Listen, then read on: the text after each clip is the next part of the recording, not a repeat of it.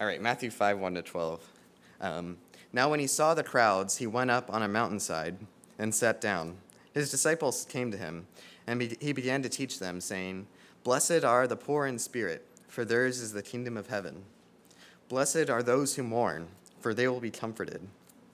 Blessed are the meek, for they will inherit the earth. Blessed are those who hunger and thirst for righteousness, for they will be filled. Blessed are the merciful, for they will be shown mercy. Blessed are the pure in heart, for they will see God. Blessed are the peacemakers, for they will be called sons of God. Blessed are, the, are those who are persecuted because of righteousness, for theirs is the kingdom of heaven. Blessed are you when, you when people insult you, persecute you, and falsely say all kinds of th- evil against you because of me. Rejoice and be glad, because great is your reward in heaven. For in the same way they persecuted the prophets who were before you. We are starting a new series on Jesus' teaching, because recently I've been doing some reading, and I've been getting super excited about it. Um, and if I can admit to you, I really hadn't been all that inspired by Jesus' teaching until recently. Everyone has certain parts of the Bible that really speak to you, um, but the long discourses and speeches that Jesus gives in the Gospels never really had been the most exciting to me. I was more of an Old Testament guy all the way through. Um, it wasn't until recently that God really showed me some really cool parts, um, largely through N.T. Wright, uh, that I feel like I've started to make sense of them. Uh, for instance, one of the things that made me feel like I didn't understand this passage was that it always felt like some kind of disembodied advice for life. Like it could be said at any time and mean the exact same thing. Um, I've never really been able to understand that kind of stuff. As you might be able to recognize from being with me for four months now, um, I'm a person that really needs a story around something if I'm going to understand it. The cool part about this passage, though, is that the context, the story around it, really makes a difference. Um, and that's why we're doing three weeks on this, um, even though at first I was thinking that we were just going to do one. um, about 600 years before this passage happened, the Israelites were conquered by the Babylonians. And at that point, they were deported away from their homeland, which was a super big deal because, as you know, it's kind of their homeland, their promised land. It looked like God had, had abandoned them. 70 years later, they were actually able to return to their homeland, but it didn't really feel like they were back the temple they built was puny in comparison to the first one. Um, and they weren't really ruled by an Israelite, but, by, but they were occupied by foreign rulers. Um, and it didn't really seem like God was with them. The prophets at the time pretty much said as much. Finally, Daniel comes along and says that the exile won't just be 70 years, but 70 times seven years. Um, it would be 490 years before Israel would truly back, be back from exile. Fast forward to the time of Jesus, and that 70 times seven years is really starting to run out. Everyone was expecting that soon the exile would end. Um, sorry. Uh, the Israelites would get their, their new king, and everything would be right with the world. God would bless the Israelites immensely. The whole world would get some kind of residual benefit from it or something, and the evil oppressors and false Jews would get theirs. It would be great. But there was actually a time where it looked like the Jews had already ended exile. In about 150 BC, a Greek king was ruling over Israel, where before the, the Greeks were pretty much just let the Jews rule themselves. Now, for whatever reason, the king was interfering a whole lot. He tried to install his own priest, tried to force the Jews to worship Zeus, brought pigs into the temple, and killed the Jews when they wanted to bring back the original priests and didn't want to worship Zeus. All of it was just not something that the Jews could tolerate.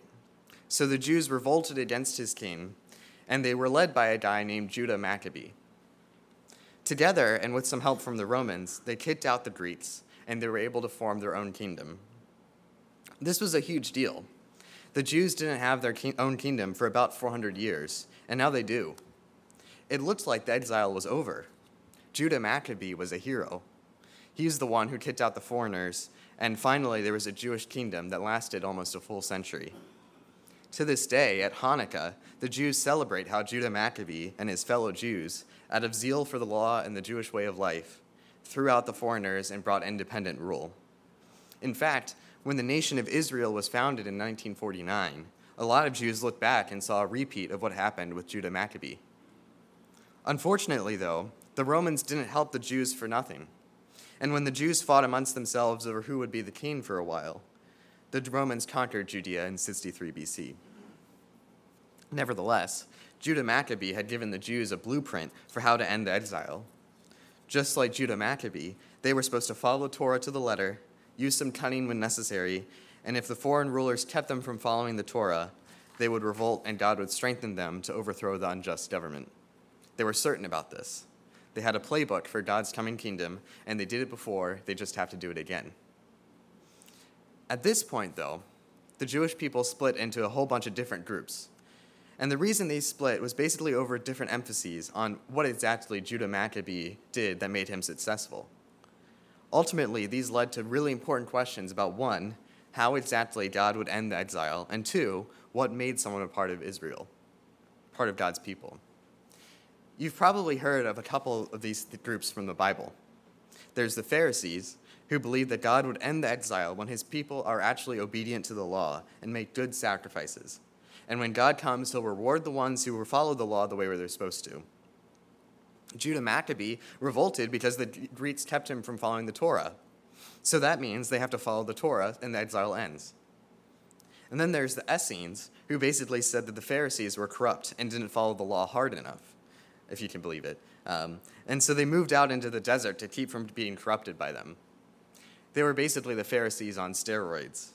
The, the Essenes saw themselves as Judah Maccabee, and the Pharisees as the Greeks who kept them from following the Torah.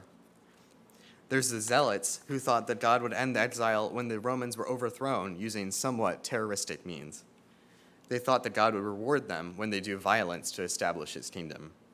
Judah Maccabee used violence, so they should too. And then finally, there were the Sadducees, who thought basically that God would, wouldn't end the exile anytime soon, so everyone should make peace with the Romans and use them to get rich and prosperous by any means necessary. And by the way, everyone hated them the most, so if you can imagine that. Um, but even they had their own just justifications, even if they were flimsy. Judah Maccabee was cunning and used the Gentile nations like Rome to achieve independence. Well, so should they. I give you this story so that you can see that Jesus here is answering questions that a lot of people at this time were asking. He gives them totally different answers, though, and the answers he gave were bound to make everyone angry. The Jews would be saying, We have a playbook already. Look at Judah Maccabee. If you're the Messiah, be like him. But just like the Pharisees and the Sadducees and the Essenes and the Zealots, he answers the question of one, how God would end exile, and two, what makes someone a part of God's people. And no one would have liked his answers. You can see what he's doing by the language that he uses. If you ask someone the, of this time period, who are the children of God, who has the kingdom of heaven, who would be comforted, who would inherit the earth, who will receive mercy, and who will see God, all those things in the Beatitudes, they would have answered, without any hesitation, Israel. The Old Testament used those phrases all the time to describe Israel. Israel is the Son of God. When the exile ends, Israel will be comforted. They will receive the kingdom of heaven, they will inherit the whole earth, and they will see God. So clearly, Jesus is defining here what it means to be a part of God's people. He's telling them what makes someone a part of Israel and who will benefit from the end of the exile. He also answers the question of how God is going to end exile. He's going to do it through the poor in spirit, those who mourn, the meek, those who hunger and thirst for righteousness. In other words, he's not going to do it through a violent mob that manages to overthrow Rome. Jesus is saying that his kingdom is, isn't going to look anything like the kingdom of Judah Maccabee. And you can imagine if you're someone who's grown up their entire lives celebrating Hanukkah every December and hearing the stories about the hero Judah Maccabee you, you would say that you want nothing to do with Jesus' quote unquote kingdom. I've noticed this as I was looking for the art the next, the next three weeks for the Sermon on the Mount. And it's really interesting that it's traditional for paintings of the Sermon on the Mount to have people not really paying any attention. You'll see it on the bulletin in the next three weeks, and it's kind of amazing. It's small on the bulletin, but if you have really good eyes and you look closely, um, you'll see that hardly anyone in the picture is paying any attention to Jesus. There's even a guy selling pretzels, you know, if pretzels really existed back then.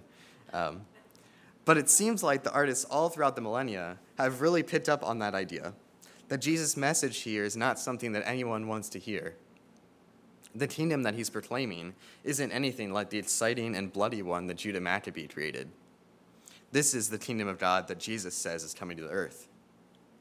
And as you'll see, this new kind of kingdom that Jesus is instituting is what the Jews should have been expecting from the very beginning. So, in his first teaching on the book of Matthew, Jesus here is saying, Here is what it means to be a part of my kingdom. This is the kind of person you're going to have to be to enjoy it. And here's how the exile is going to end. This is who we're meant to be. And as we'll see, this is who Jesus is. So, first, his beatitude is Blessed are the poor in spirit, for theirs is the kingdom of heaven. That phrase, poor in spirit, is kind of a weird one. In Luke, when Jesus says this, it's actually a good bit clearer. All Jesus says is, Blessed are the poor.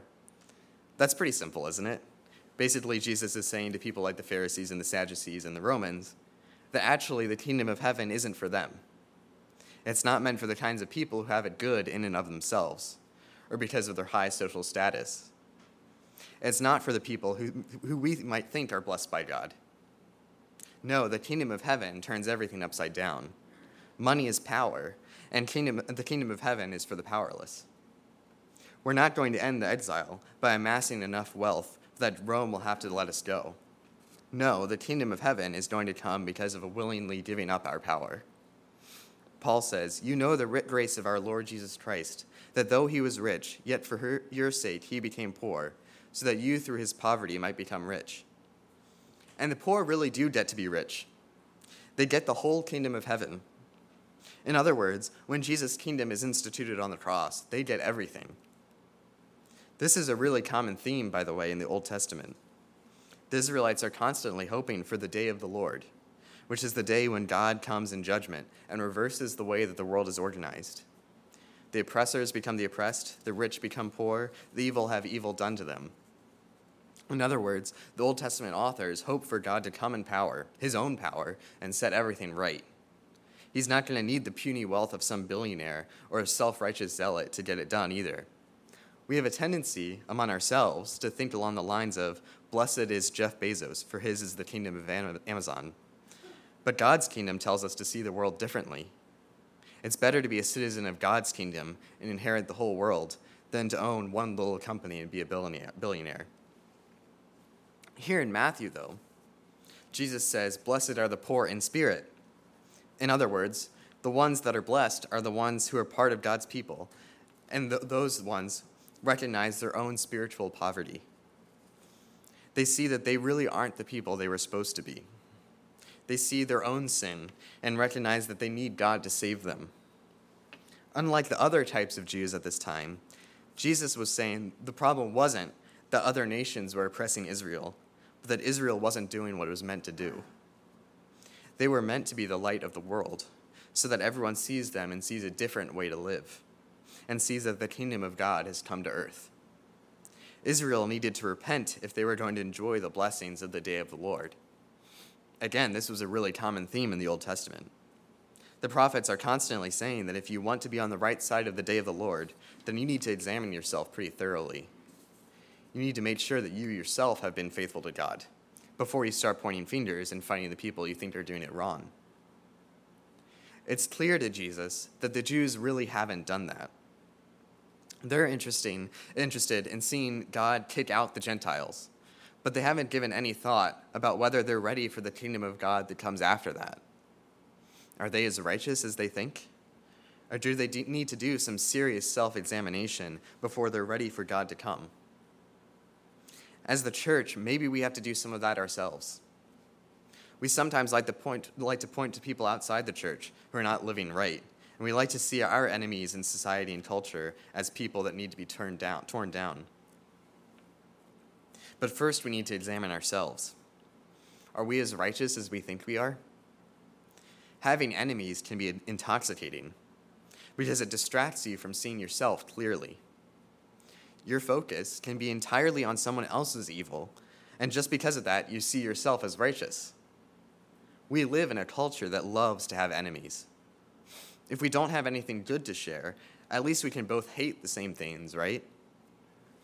And that's ultimately what makes us righteous, or at least what makes us feel righteous.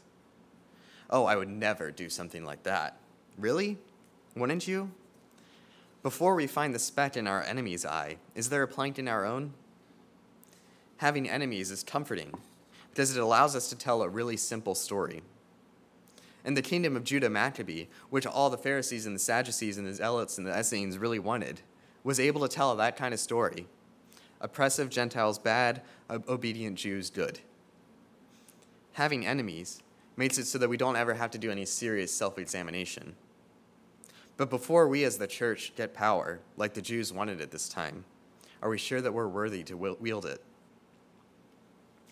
And you might be able to recognize that the, those poor and the poor in spirit are not quite as different as they might seem. Both of them are powerless. You can see that with the materially poor quite well. If you have money, you, can, you, you have the power to get people to do a whole lot of things, from cleaning out your gutters to making unjust laws. But the spiritually poor are also powerless because they have given up the false moral superiority that would allow them to crush their opponents without qualms. They give up the power to destroy, but in so doing, they are given the power to understand their opponents. Because your opponents are sinners just like you are. They need to repent just the same as you. Wouldn't you like to be treated with gentleness? And this is not the way that the world sees power. Power, for them, is wielding your clutched pearls as a club for your enemy. Power for God's kingdom is recognizing that Christ came to the world to save sinners like me. But we think like the world too sometimes. We think if we can just push the levers of the world system this way and that, maybe we can bring about the world that God has intends. It makes some sense, doesn't it? But God doesn't need power or an outraged mob to bring his kingdom. Duh. Sure, God wants us to take action, there's no doubt about it. But Jesus here is making an important distinction. If the choice is between corrupting yourself by seeing power the way the world sees power, as a raw, unchecked show of strength, wealth, and unearned moral outrage, and waiting on God to act, you have to choose waiting on God to act. The world's power is seductive. It warps you and it turns you into someone different. If you've seen the movie The Godfather, it really illustrates this idea well. The big mafia boss commands all kinds of brutal things to keep his power and to get rich for his family. His son, the heir to the whole business, is always insisting that he's not his father, that he's one of the good ones, and that when he gets control of the business, of the business things will be different. Out of what he sees as a necessity, though, he makes some shady deals to protect his aging father. He feels like he has to order some murders. And by the end of the movie, it's clear that he's simply become his father. That's the way the world's power works. And if you're put in the right situation, you're going to have a hard time resisting it. You do one shady thing that you feel you have to do, but then suddenly you've turned into someone completely different. But we have a greater power in Christ's love, which was poured out on the cross.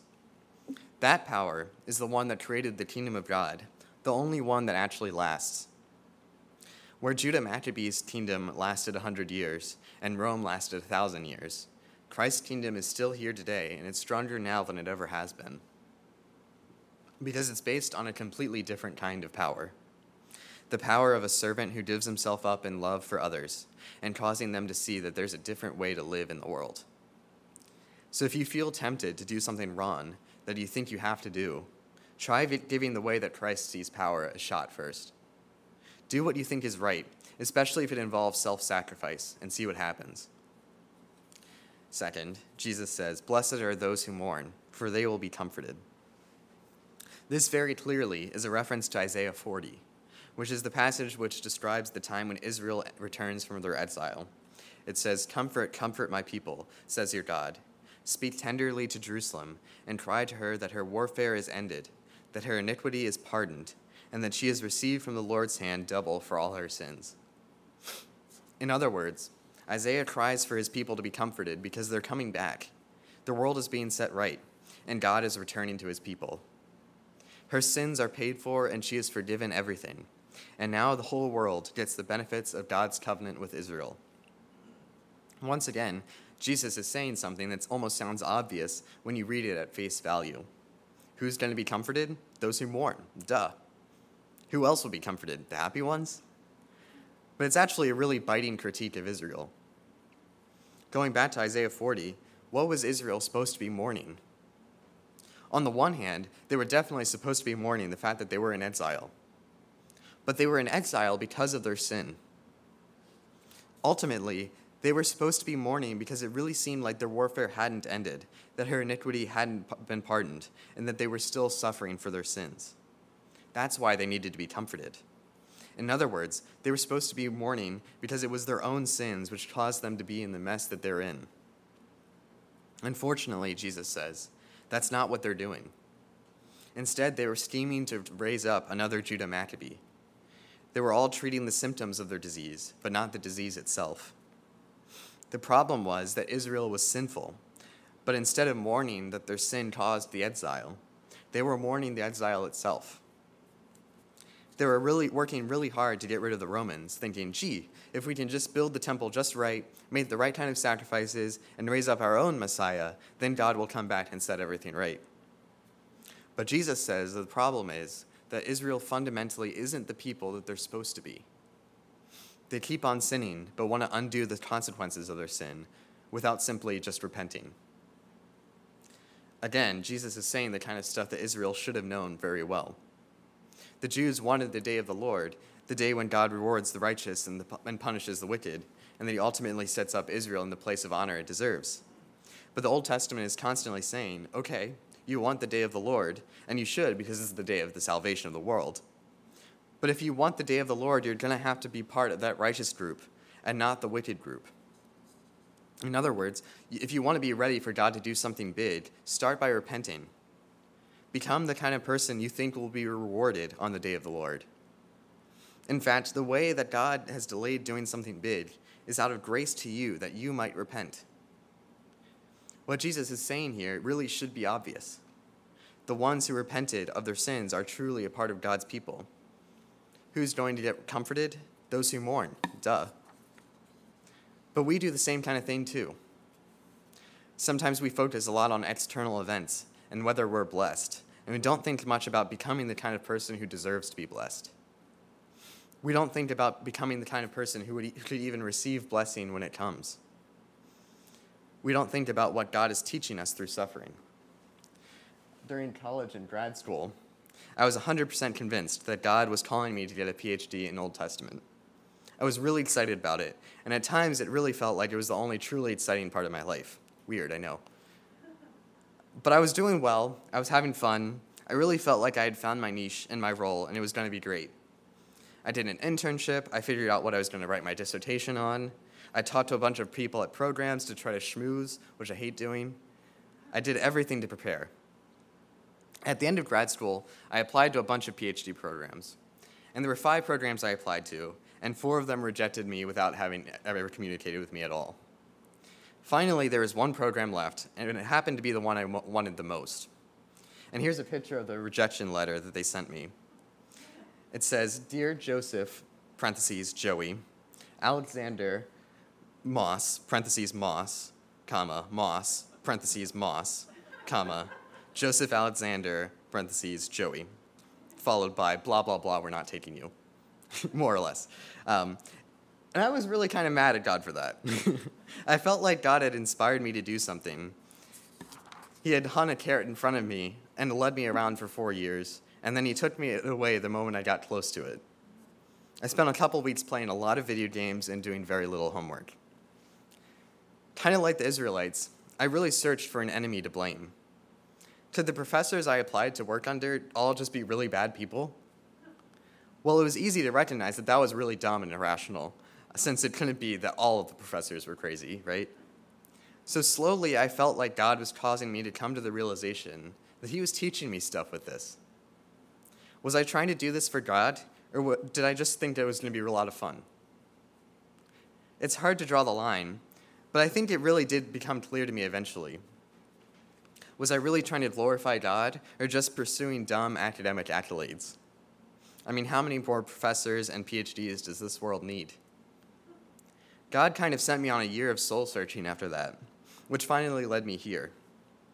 I realized I was kind of being like the Israelites here, mourning over the results of my messed up priorities and not fixing the priorities themselves. I'm sure you had similar stories.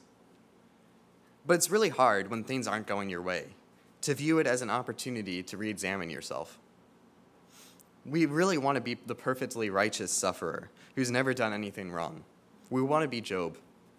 But sometimes the only way out is to do some work on yourself. And that's what Jesus is calling Israel to do here. And I gotta be careful here, though, because not all suffering is caused by our own sin. It's true that in a fallen world, some of the suffering ends up falling on people that don't really deserve it. Books like Ecclesiastes and Job are really clear about that. But before we jump to the conclusion that we are a perfectly righteous sufferer who hasn't done anything wrong, we really should examine ourselves and maybe get, get someone we know well to help us. Because we might be missing something that's really important. In this passage, Israel has basically been scheming and strategizing to raise up a deliverer like Judah Maccabee, who can get them out from under the boot of Rome. In fact, there were probably quite a few people who thought that Jesus could really be that person that gets it done. But Jesus says that really what needs to happen is that Israel needs to repent to be part of God's people. And you can see that it isn't really the kind of teaching that most people want. You would rather be told that there is some evil enemy out there that's causing all of your problems, and you just have to fight them really hard and everything will be better. But Jesus says that you first have to take a really close look at yourself and find out whether you're involved in something that's actually destroying yourself. Even worse, repentance is hard. Fighting an enemy really goes along with all of our basest instincts. But repentance means reining yourself in. It can make you feel guilty and sometimes it seems impossible to really get it to stick. But in Christ, we have been given the power to do it right. He has infused us with His own power, which makes us capable of living our lives the way we're supposed to, because He already did it. He knows the secret to defeating the sin in our lives, because He defeated sin in His resurrection. And every day He helps us with it. Changing your ways is never fun, but sometimes it's the only thing that can fix your problems. Let's pray. Lord God, teach us to how to change those behaviors in our lives that are so entrenched that they feel impossible to change. Give us the strength to repent and become the kinds of people that are citizens of your kingdom. In your name, amen.